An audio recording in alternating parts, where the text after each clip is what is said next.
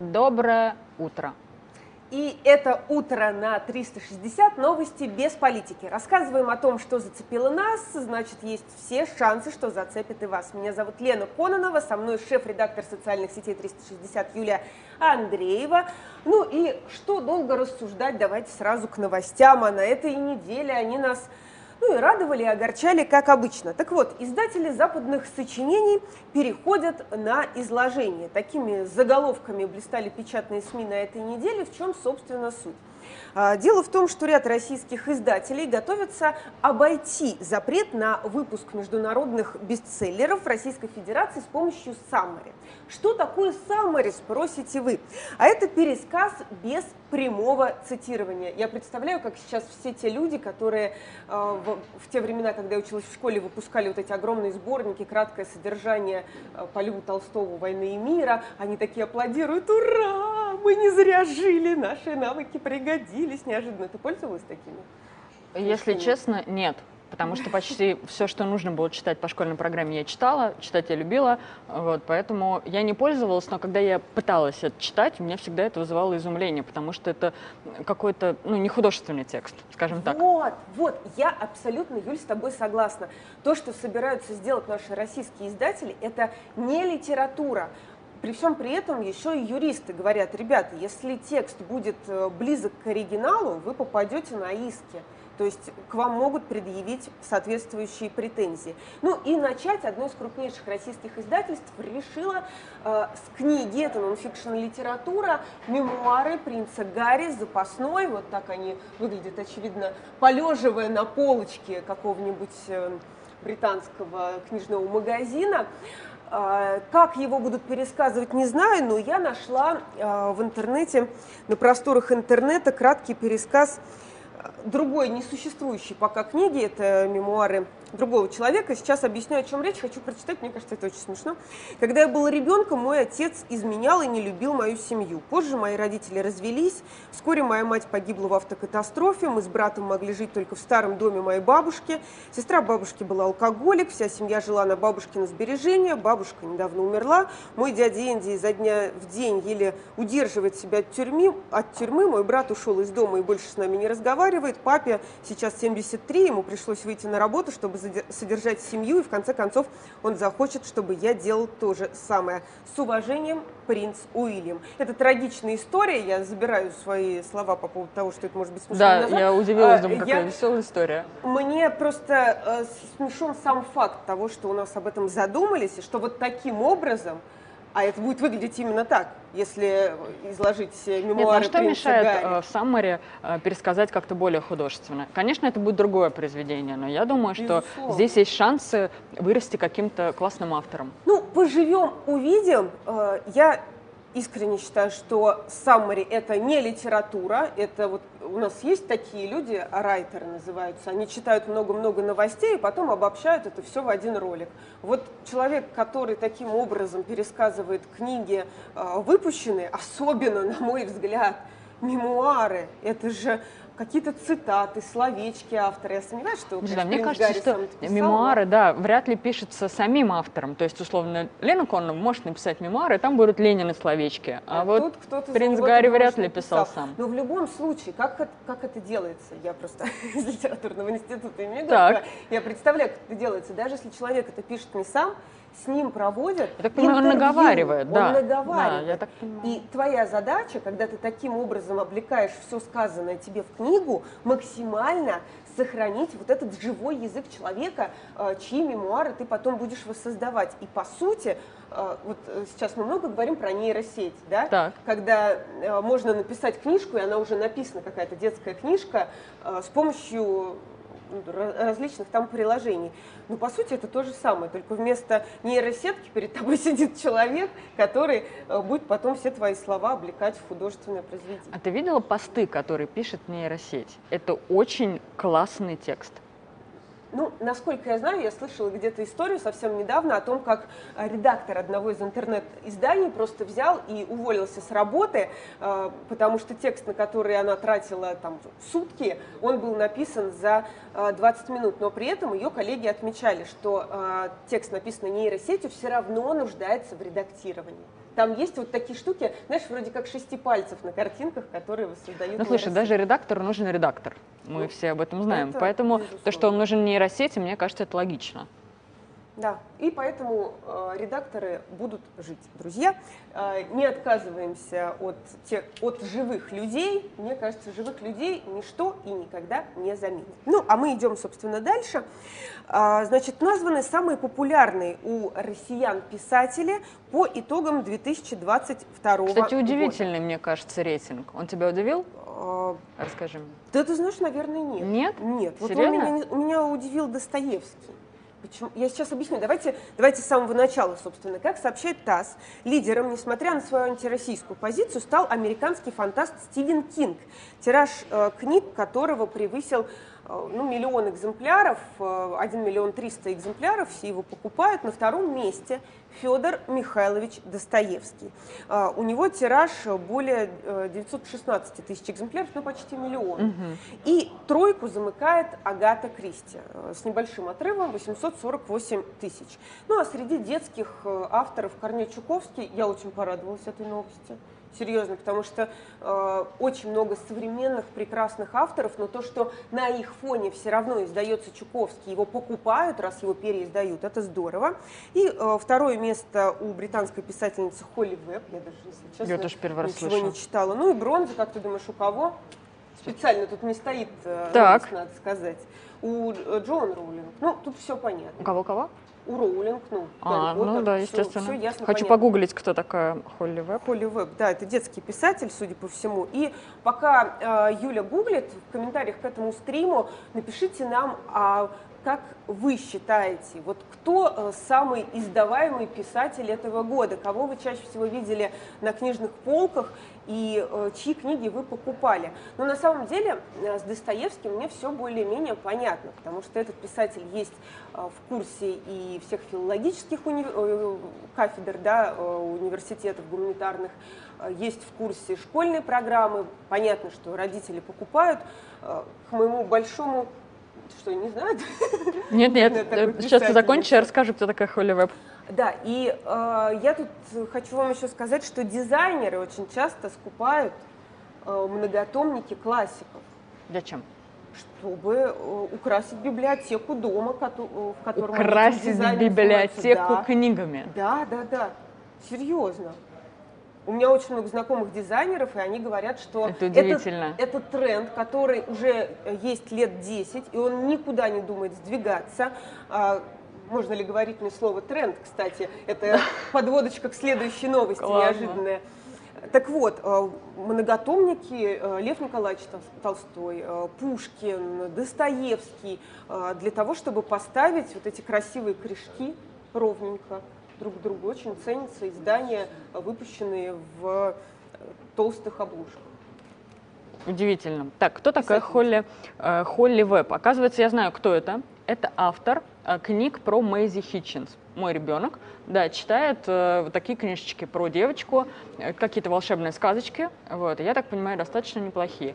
И я вижу, что в Википедии пишут они, что она э, входит э, даже по итогам 2016 года в десятку самых популярных авторов в России, почему-то британская писательница.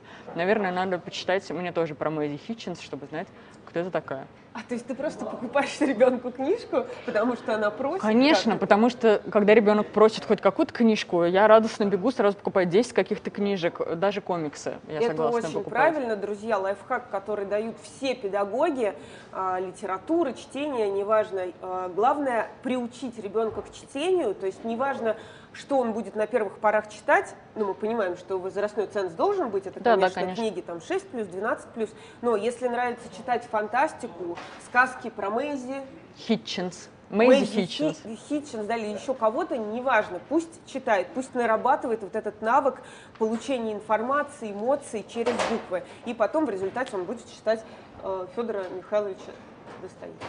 Ой, даже не знаю. Мы недавно с Леной обсуждали, э, нужно ли читать в школьной программе такие сложные произведения. Мнения у нас разошлись, как Да. обычно у нас Да. бывает. Вот. Но Федора Михайловича э, Лена поддерживает, насколько я помню. Безусловно, я хочу э, объяснить почему. Потому что, на мой взгляд, когда курс литературы синхронизирован с курсом истории, это возможность ребенка а, через человеческое восприятие, эмоции, вот эти художественные описания, понять, о чем шла речь. Мы вот как раз с Юлей говорили о том, что а, по курсу истории изучают э, личность Наполеона, например, и что мы получаем?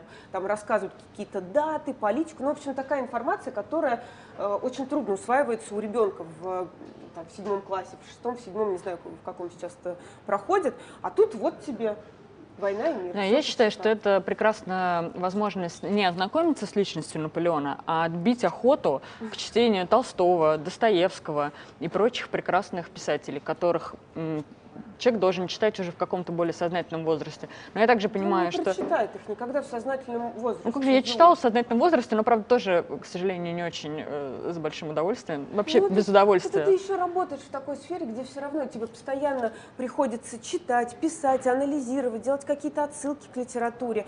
А э, если человек работает на, на э, в профессии, которая вообще никак не связана с текстом, с контентом, да, ну и что? Когда он будет читать Льва Николаевича Толстого? Да только в школе. Ну, не знаю, я не соглашусь с тобой. Может быть, конечно, у меня такое окружение, которое читает, вот, и имеет привычку к чтению, вот, как ты говоришь, к чтению. Вот, но люди взрослые читают и Толстого, и Достоевского, и каких-то современных авторов.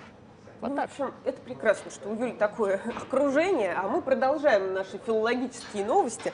А, Дело в том, что Госдума запретила чиновникам использовать иностранные слова, у которых есть русские аналоги. Вот именно в таком варианте я читаю эту новость, потому что, объясню, когда в очередной раз, а каждый год, мне кажется, об этом заходит разговор, а, начали разрабатывать законопроект о а, запрете иностранных слов в русском языке, тут же появилась армия людей, которые начали говорить, да как же так, А, иностранные слова у нас появляются в тот момент, когда нет никаких аналогов в русском языке. Так вот, такие слова никто трогать не будет. Мне просто хочется в этой новости прийти к какой-то золотой середине.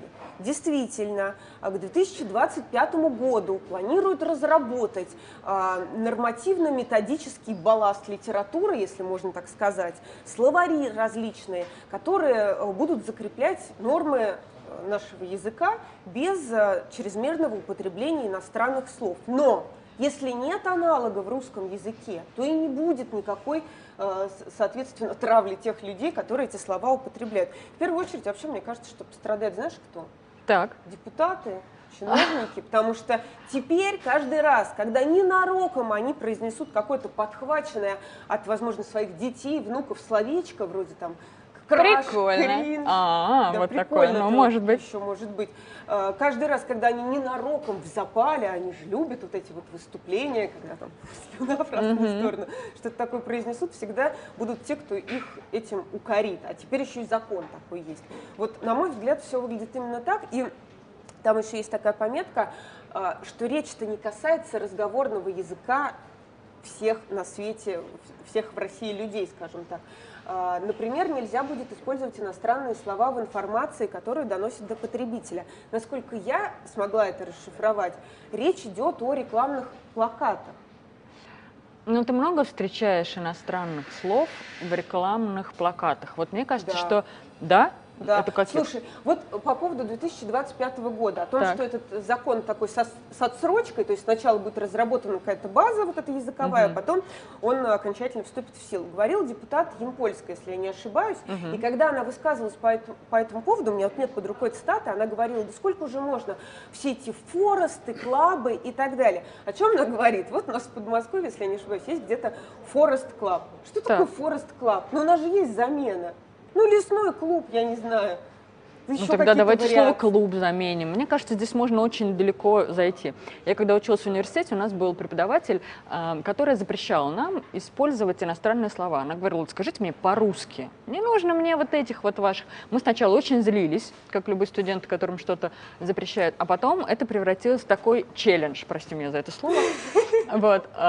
И мы стали придумывать, и я поняла, что действительно в русском языке есть замены. Но одно дело, когда это челлендж, простите, пожалуйста, меня за это слово, а другое дело, когда это регулируется. Мне кажется, что русский язык, он способен регулировать себя сам. А вот эти вот э, слова, которые в нем не нужны, они просто не приживутся. Мне кажется, русский язык способен справиться еще и с этим. Не только со словом йогурт, например, мы же помним эту прекрасную историю, закрепленную в словарях. Он так и не прижился.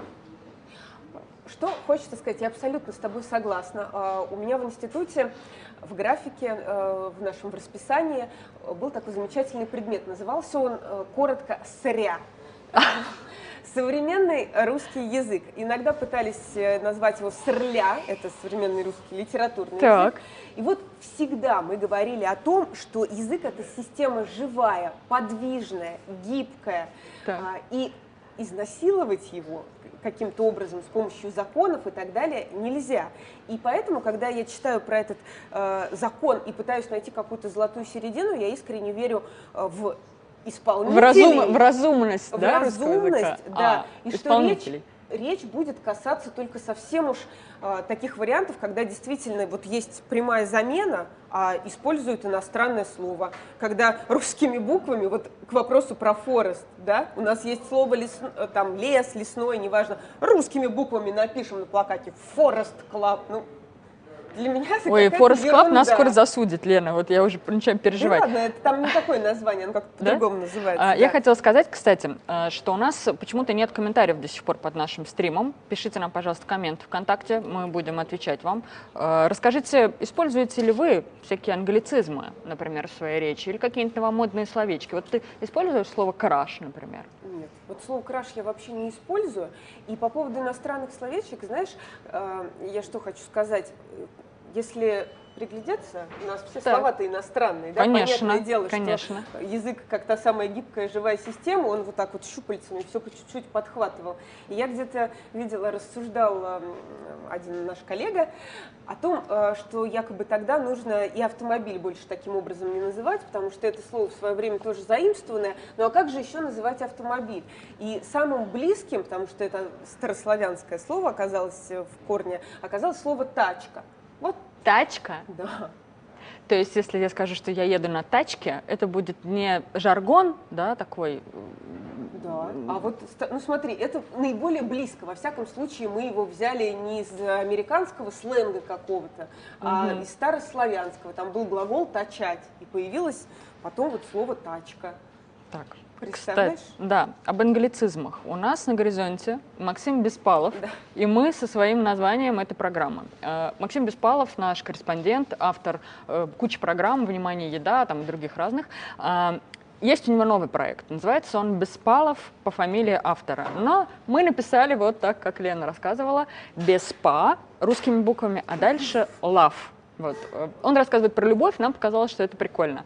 Эм, давайте вы посмотрите вместе с нами эту программу и напишите нам в комментах, кажется ли вам, так же, как и нам, что это классно или нет. В советское время она была не просто старородящей, а ого-го, какой старородящий. Так вот, уже с довольно серьезным сроком Тамара поехала на съемки. На обратном пути ее машина попала в автокатастрофу. Утрата любимой, да еще беременной жены – далась Луновому непросто. И только через несколько лет он встретил Ирину Купченко. Удивительная пара. Он брутальный красавец с решительным взглядом, а она тоненькая, скромная недотрога.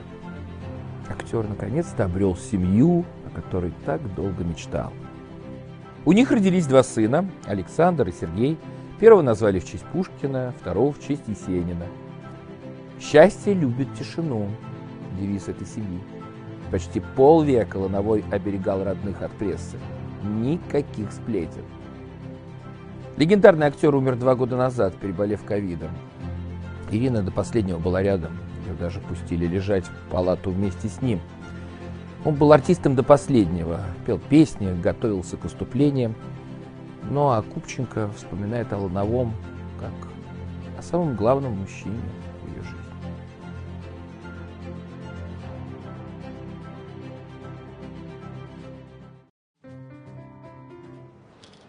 Мы снова с вами, и вы с нами, потому что я вижу, что вы пишете нам комментарии.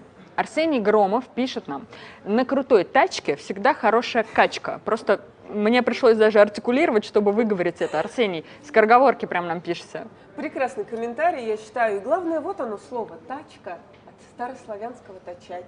В продолжение, как, как говорится, нашей темы, которую мы оставляем для обсуждений на других эфирах, и переходим к не менее актуальным новостям. Дело в том, что москвичка отдала мошеннице более миллиона рублей за снятие венца безбрачия. Юля, у тебя есть лишний миллион рублей? Нет, у меня нет лишнего миллиона. Я надеюсь, венца безбрачия тоже нет. У Юли нет лишнего миллиона, есть ипотека. Да. Так вот, а, ипотечники не снимают венцы безбрачия, как-то живут с ними, а, или просто к ипотечникам венец не липнет. В чем, собственно, дело? Значит, пострадавшая решила обратиться к магии из-за своей дочери.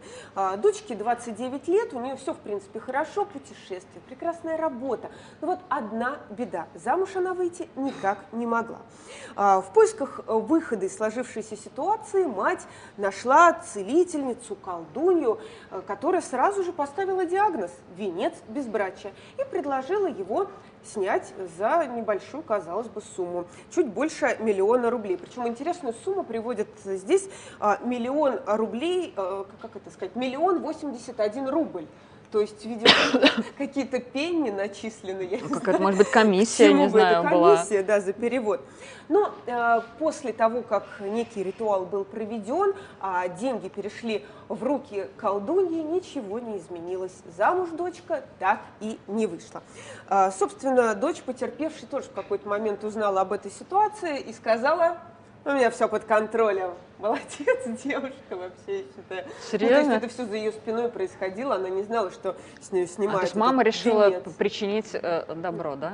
Причинить добро. Причинила. Это самое верное выражение а, в данном случае.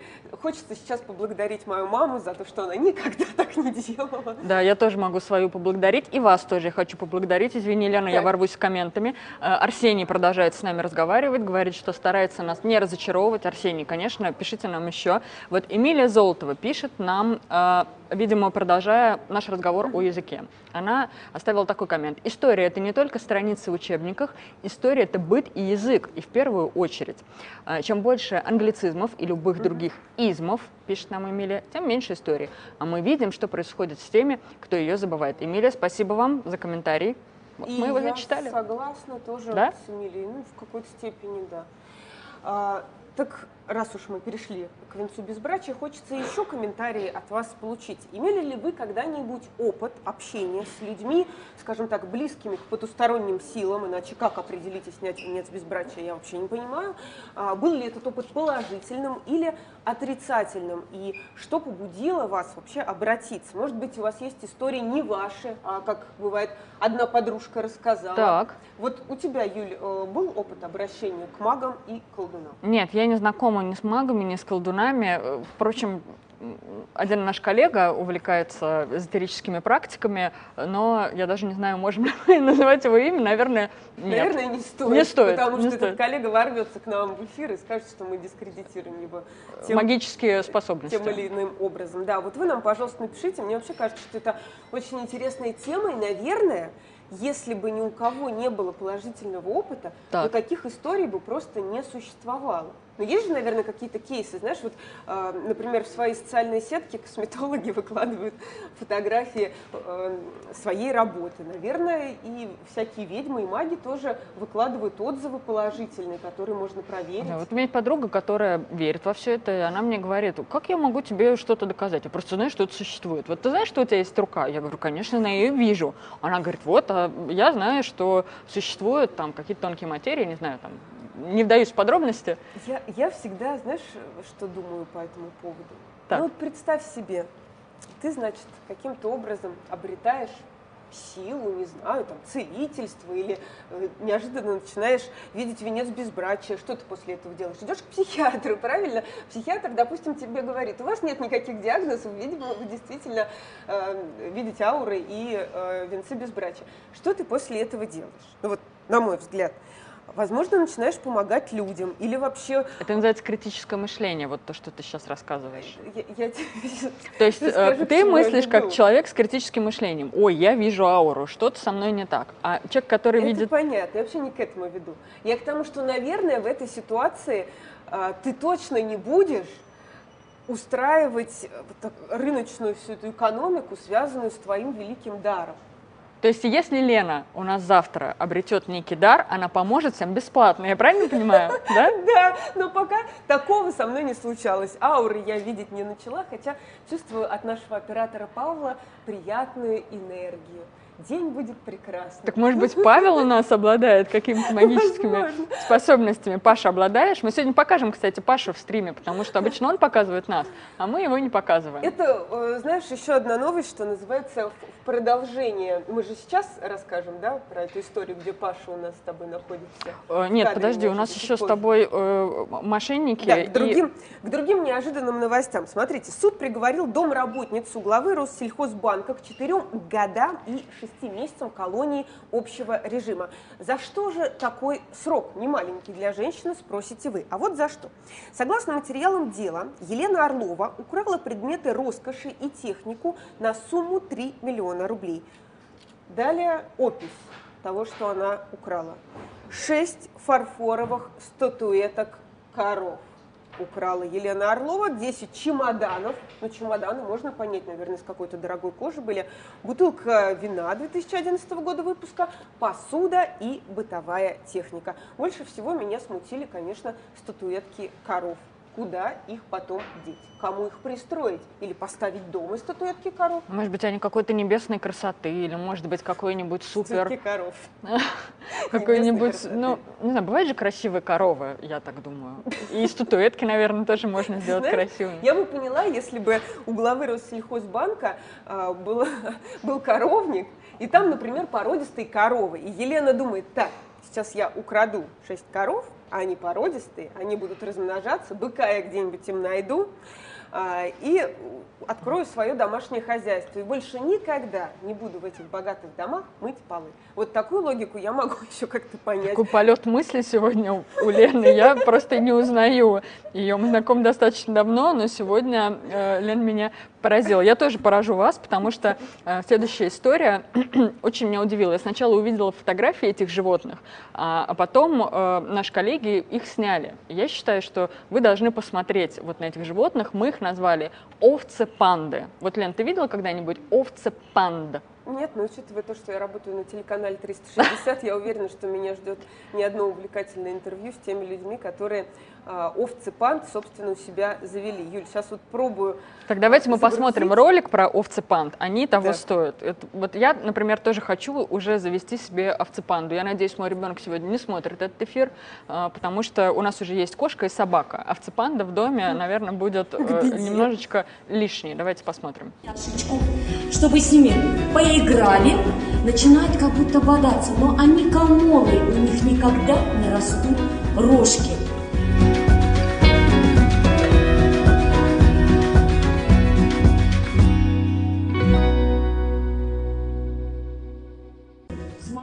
Ну как? Вы тоже захотели овцепанд, как и я? Как вам понравились?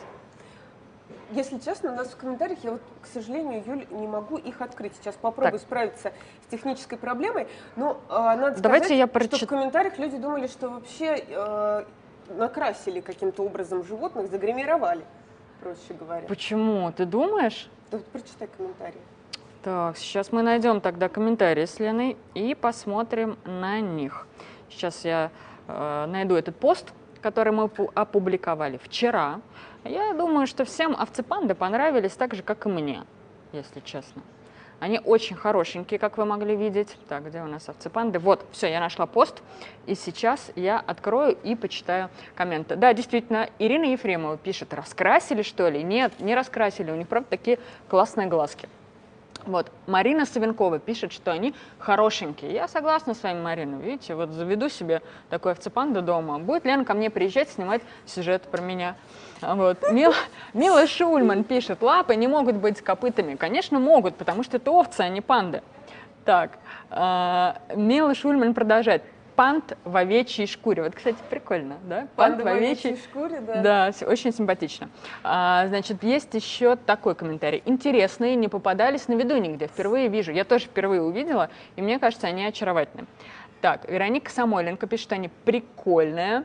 Вот. И Павел Смирнов тоже пишет, только не лапы, а ноги. Не знаю, наверное, может быть, нашего автора поправляют. Потом почитаю текст. Так, ну все, мы уже все... Ага. Мы, мы да, справились пытаемся, да, пытаемся справиться. Так вот, мы к другим новостям, я думаю, переходим. Да, у нас электромобили по курсу. а, по курсу электромобилей. В чем, собственно, дело? Вы вообще встречали когда-нибудь на дорогах электромобиль? Э, Юль, вот расскажи мне, ты живешь в Подрезково, и у тебя есть станция зарядная для электромобилей. А электромобиль-то вживую ты видела? Нет, я ни разу там не видела электромобилей. Э, Действительно, есть станция, и обнаружила я ее, гуляя с собакой. Это выглядит как такой, знаете, ну, как столб выглядит по факту. Вот, и там написано «Зарядка для электромобилей». Я думаю, ничего себе, Подрезково, просто центр мира. Можно на Тесле приехать в Подрезково, между прочим. Приезжайте. Так вот, а, с марта электромобили поедут по платным дорогам бесплатно, пока это коснется только федеральных трасс. Для того, чтобы проехать бесплатно, соответственно, нужно будет приобрести у Автодора а, транспондер. Вот этот топаз, который крепится Около на 5000 лобовое рублей стекло. стоит, между прочим. Я изучала вопрос недавно, хотела купить. И решила, транспондер. Что Решила, что немножко обойдусь, да. Лучше отложим на снятие венцов и всего остального на будущее. Ну так вот, а, собственно, решение от правительства России. А, Эксперимент продлится до конца года. А, Транспондер действительно стоит э, ну, где-то от 3 до 5 тысяч. Водителю ну, будут нужны документы, которые подтверждают, что автомобиль оснащен только электрическим двигателем. Мне эта новость показалась очень забавной. Знаете почему?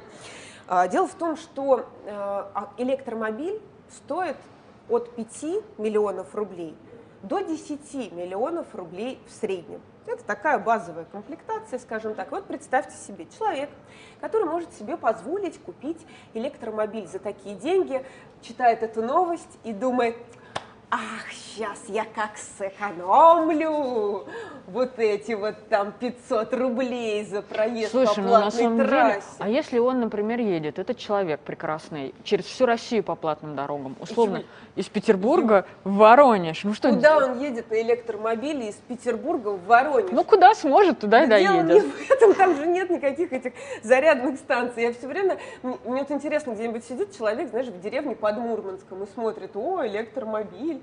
Ну, зарядная станция. Я вот не изучала вопрос, вдруг в Мурманске 10 станций здесь. В Мурманске, электромобилей. может, и есть, а если ты в Териберку заедешь, там точно нет. Ну хорошо, в Тереберку можно доехать и на автобусе, не знаю, на чем можно Зачем тебе доехать. нужна эта машина? Просто, чтобы она в подрезках стояла, и все такие вокруг ходили, о, ничего себе, ты что можешь себе позволить? Ну, не знаю, в общем, нет, безусловно, это здорово, электромобили, экология, э, все дела, ну, цены, друзья, 5 миллионов, 10 миллионов. Ты ну, ретроград, такое? Лена, ретроград Да, просто. Да, я Вот. вообще... Я не согласна. Я считаю, что электромобиль это классно. Если бы я, например, ездила бы только по Москве, я бы, может быть, купила бы себе электромобиль. Ну, Почему и если нет? только по Москве ездить, и при условии, что у тебя нет ипотеки, там, знаешь, вот это все, ну да. Ну, Это же уже мелочи, мелочи. Давайте Конечно, хорошо. к технологиям, к дипфейкам. К технологиям, к дипфейкам. Рассказываю вам историю. Я тут нарвалась, я пока еще, наверное, могу позволить себе произносить это слово, на хейт. Объясняю, в чем было дело. Мы, э, значит, э, с редакторами социальных сетей 360 тестировали а, новую фишечку ВК. Называется она Deepfake. Это когда ты можешь вместо своего лица подставить э, лицо некой звезды. А, Там была Клава Кока, тут еще блогеры, ну, в общем, топовые лица ВК. А, Не лето, по-моему, еще Нилетто, Сергей Жуков. Да, да, да. Я э, выбрала Ольгу Бузову, потому что она была первая в кружочке, куда надо ткнуть, а я опаздывала на съемку. Дело было так. Вот. а, И чтобы вы понимали, я ехала в машине, действительно, на съемку, э, приспустила куртку. Все наши служебные машины оборудованы простой технологией, насколько я знаю, это для детей обычно сделано. В общем, э, я не могу э, сидеть не пристегнутой на э, сиденье на пассажирском, потому что тут же начинается такое противное пиликанье. Ну, я уж молчу про то, что это штраф и все остальное. Я просто вам объясняю, вы сейчас поймете почему. И когда я записывала видео на телефон, мне было очень не- неудобно, и я ремень спустила под руку, то есть он у меня был проведен вот здесь. Это было не совсем, конечно, правильно, но могу сказать, что мы стояли в пробке, а, то есть не двигались активно. А, и э, держать вот так вот телефон, когда у тебя здесь э, этот ремень безопасности, мне показалось, как эстету, что это не очень красивый план. При этом я была пристегнута все, все, эти, все это время. Но наши... Э, подписчики, а давай мы покажем этот ролик.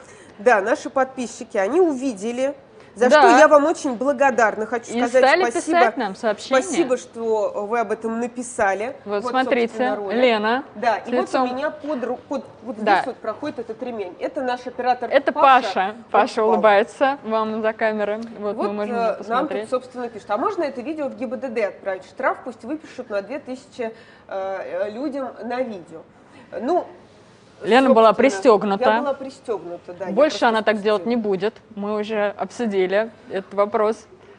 Но... Софья Дубровская за меня заступилась. Вам настолько скучно жить, что вы других людей в интернете обсуждаете. Это точно не касается новостей, которые я озвучила, потому что мои новости были не про людей. Они были про то, что планета омолодится и что-то ага, еще такое. Это, наверное, э, нашему критику.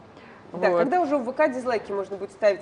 Ну, что, друзья, э, исправлять ну, Вы можете оставить комментарий. Да, э, негативный ремень. комментарий, я считаю, тоже комментарий. Да. Напишите нам, что конкретно вам не понравилось. Вам... И вот Милена пишет еще, кстати. Что пишет? Ага. Да, не знаю, как по мне, Бузова такая неоднозначная личность, так сразу и не дашь оценку ее поступкам. Ну, это уже касается дипфейка, самой технологии, собственно. Ага. Так, в общем, рубрика «Автонытье» у нас сегодня состоялась. Да, со мной неожиданно. Да, неожиданно, план закрыт. Премьера. Идем дальше. Да, дети. Детские комнаты. Да, вот это вот для меня очень такая неоднозначная новость. Какая-то реклама В общем, смотрите, российские компании начали создавать детские комнаты в офисах. А, что это такое? отдельное помещение, где, очевидно, есть, может быть, какие-то конструкторы, еще что-то в этом духе, для того, чтобы сотрудник с ребенком мог прийти на работу и взять с собой взять с собой ребенка. Значит, смотрите, работающие родители отметили, что основное преимущество детской комнаты – социализация и возможность ребенка общаться с другими детьми. Об этом сказали 25% опрошенных, столько же говорят о возможности интересно и безопасно показать ребенку свое место работы. А, и для 22% родителей значение имеет возможность видеть малыша в течение дня. И тут хочу заметить, это дает им дополнительное спокойствие, что положительно сказывается на работе. Внимание! Внимание, уважаемые знатоки, вопрос. Юля, у твоей дочки начались каникулы. Почему я ее не вижу? Ну, каникулы еще не начались. Но она а, дома. Она дома, да, я разрешила ей сегодня остаться дома. И первое, что она меня спросила, можно ли я поеду с тобой на работу? Я сказала, конечно, нет. Вот. Почему нет? Потому что, когда у меня обычный рабочий день, э, я хочу на работе работать, а не развлекать своего ребенка. Когда я, например, приезжаю сюда на дежурство, это выходной день обычно, вот, тут я могу ее взять с собой, показать ей тут наши всякие, э, например, летучечные комнаты. Вот мы недавно приезжали с ней, и я показала ей и ребенку еще одной нашей коллеги, она тоже взяла в выходной э, ее на работу, летучечную комнату. Мы пошли, посмотрели, тут по темным коридорам все классно. Потом ребенок возвращается к маме, и приходит мама и говорит, Юля, что такое летучечная комната? А это новое образование, которое я придумала только что, новояз. Летучечная комната – это комната для летучек. Я говорю, Оксана, ты же ходишь туда каждый день на летучку. Вот что такое летучечная У комната. У кого-то будет планерочная, наверное, Планерочная, да. Ну, э, я всегда хотела прийти к маме на работу, потому что у моей мамы на работе плавили металл. Она металлург. Но вот. меня бы туда не пустили. Я представляю, как, знаешь, у меня мама там работает, значит, руководит мастерами, а, и где-то в уголочке сижу я, и моя мама такая, как хорошо, что мой ребенок со мной, я чувствую вот себя руководит спокойнее. мастерами в цеху. Я сразу представила, как она руководит мастерами в цеху. Там такой новояз. Да, там такой новояз, да. Вот. Так что э, я против, честно говоря, своего ребенка у себя на работе, потому что у меня один раз тоже случился новояз, э, когда она приходила со мной на работу. Я бы, в общем, не хотела бы этого, но, наверное, ситуация бывает разная. Безусловно. И кому-то... Для кого-то это единственный выход, возможно. Да, когда нет садика, там, родственников, еще каких-то но вариантов. Я вот хочу отметить, в дополнение к этой новости, в большинстве таких комнат, они уже созданы, угу. то есть это не какой-то там проект, а уже есть. А, дети находятся под присмотром квалифицированного персонала. То есть Это няня. 32%. Ну, воспитателей, э, видимо, от- в зависимости от возраста. Треть работодателей организовала питание для детей, то есть дети все-таки без няни, но питание есть. И в половине детских комнат есть развивающие игры, книги и принадлежности для творчества. Ну, это прекрасно, когда работодатели заботятся тем или иным образом о своих сотрудниках, а дальше уже мама или папа спокойненько решают, способен ли их ребенок э, не поставить на паузу работу всего офиса, а есть и такие дети, естественно, а, и может ли этот ребенок сам себя занять в игровой комнате. Да. В общем, Кстати, о паузах. О паузах и о детях. Сейчас мы покажем вам ролик, который точно понравится вашим детям. Вот я не буду говорить о чем он, просто посмотрите на него.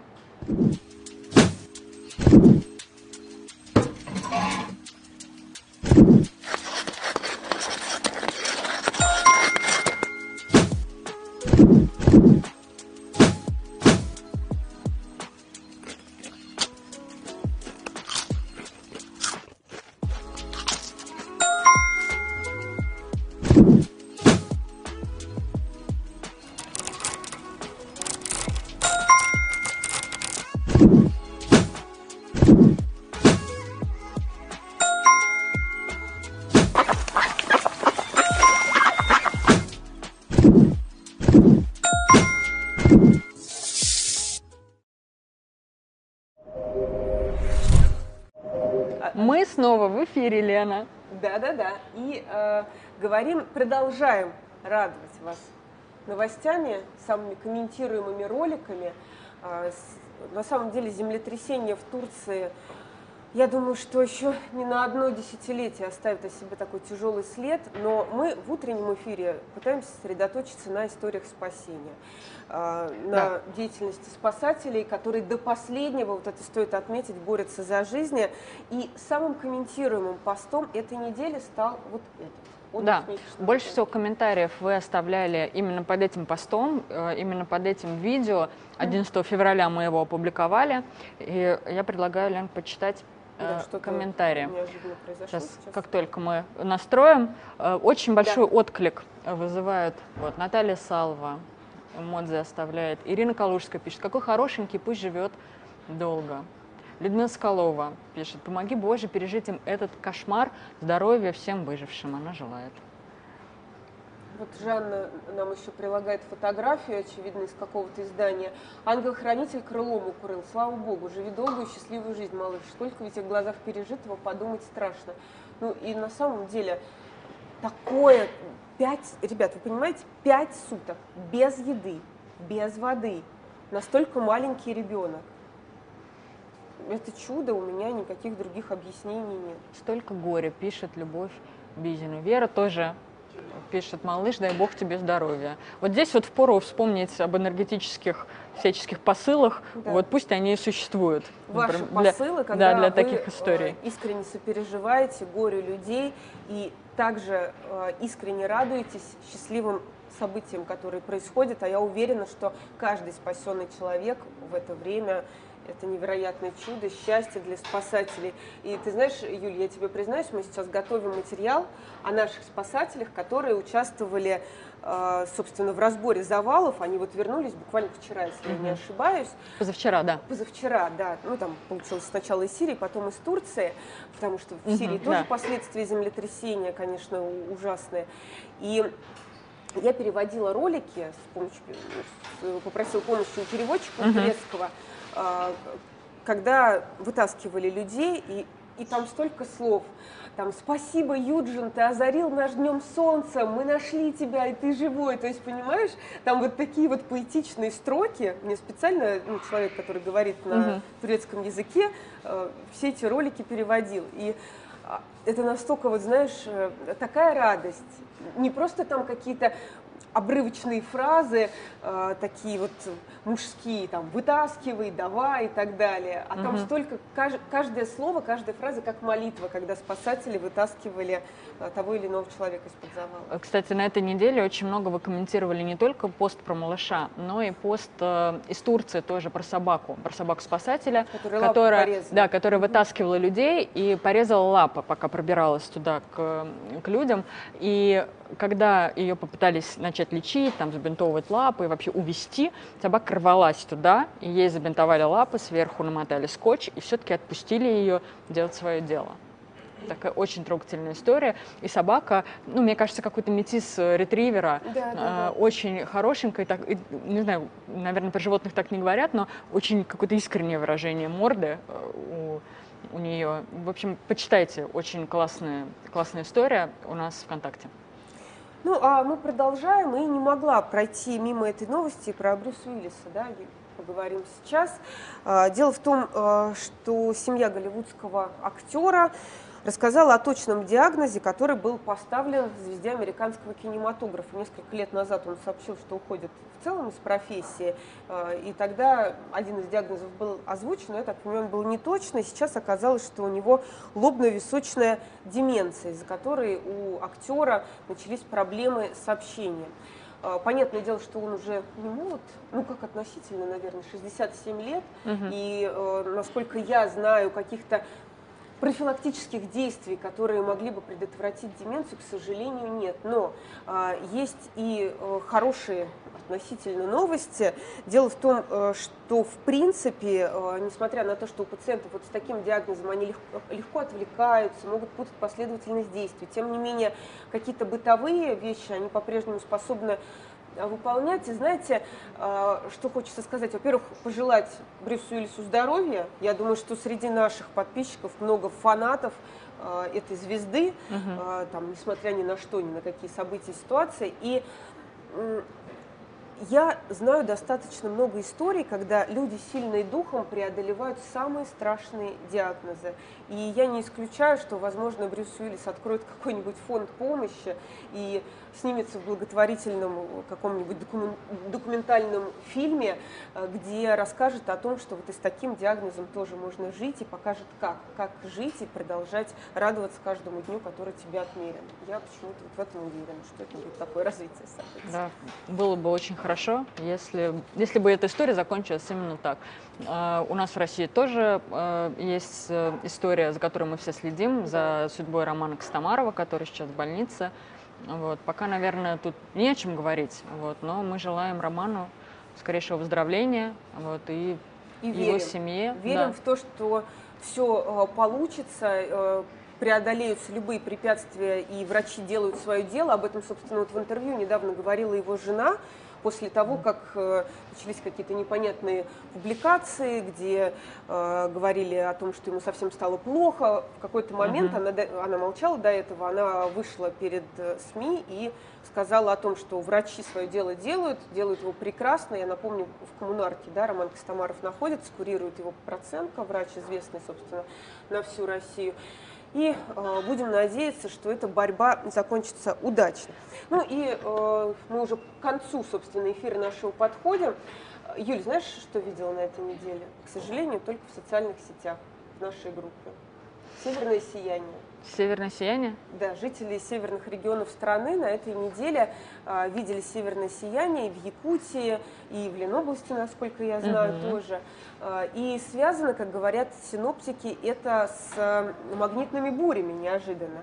И вот в следующий раз увидеть северное сияние, по их мнению, по мнению синоптиков, можно будет 22 февраля, 23 и 28. Ставим себе галочки в это время, если вы живете в северном регионе, выходите на улицу и ждите небесной иллюминации. Да, я бы хотела в конце нашего выпуска прочитать еще один комментарий под нашим стримом.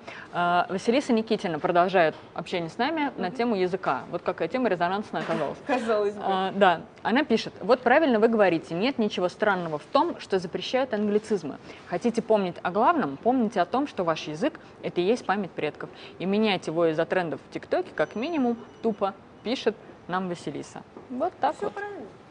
Ну что ж, мы желаем вам замечательного утра, позавтракайте как следует, почитайте хорошие новости, а можно и, кстати, книгу какую-нибудь хорошую тоже с утра Достоевского, прочитать. например, Лена вам рекомендует наверняка. Так, а я, за- Юля, а я, закончу, хорошую книгу, возможно, и Достоевского. я закончу, наверное, погодой наш выпуск. Я, собственно, к погоде Юли подводилась, когда А, рассказывала. простите, про я встряла опять сияние. с книгами, да, и со всем остальным. Итак, погода. Мы с вами прощаемся. Пока-пока-пока. 754 миллиметра ртутного столба. А вот в выходные очередное ухудшение погоды устроит атлантический циклон. Температура на уикенд существенно не изменится и останется в пределах умеренных морозов. Но в субботу вечером начнутся снег с метелью, осадки продлятся и в воскресенье.